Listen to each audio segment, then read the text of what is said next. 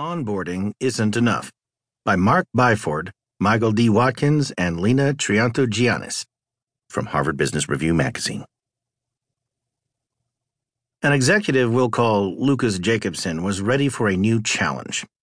So, after more than a decade at a Fortune 100 diversified manufacturing firm, where he had risen to lead product development in the Power Systems division, he decided to move on.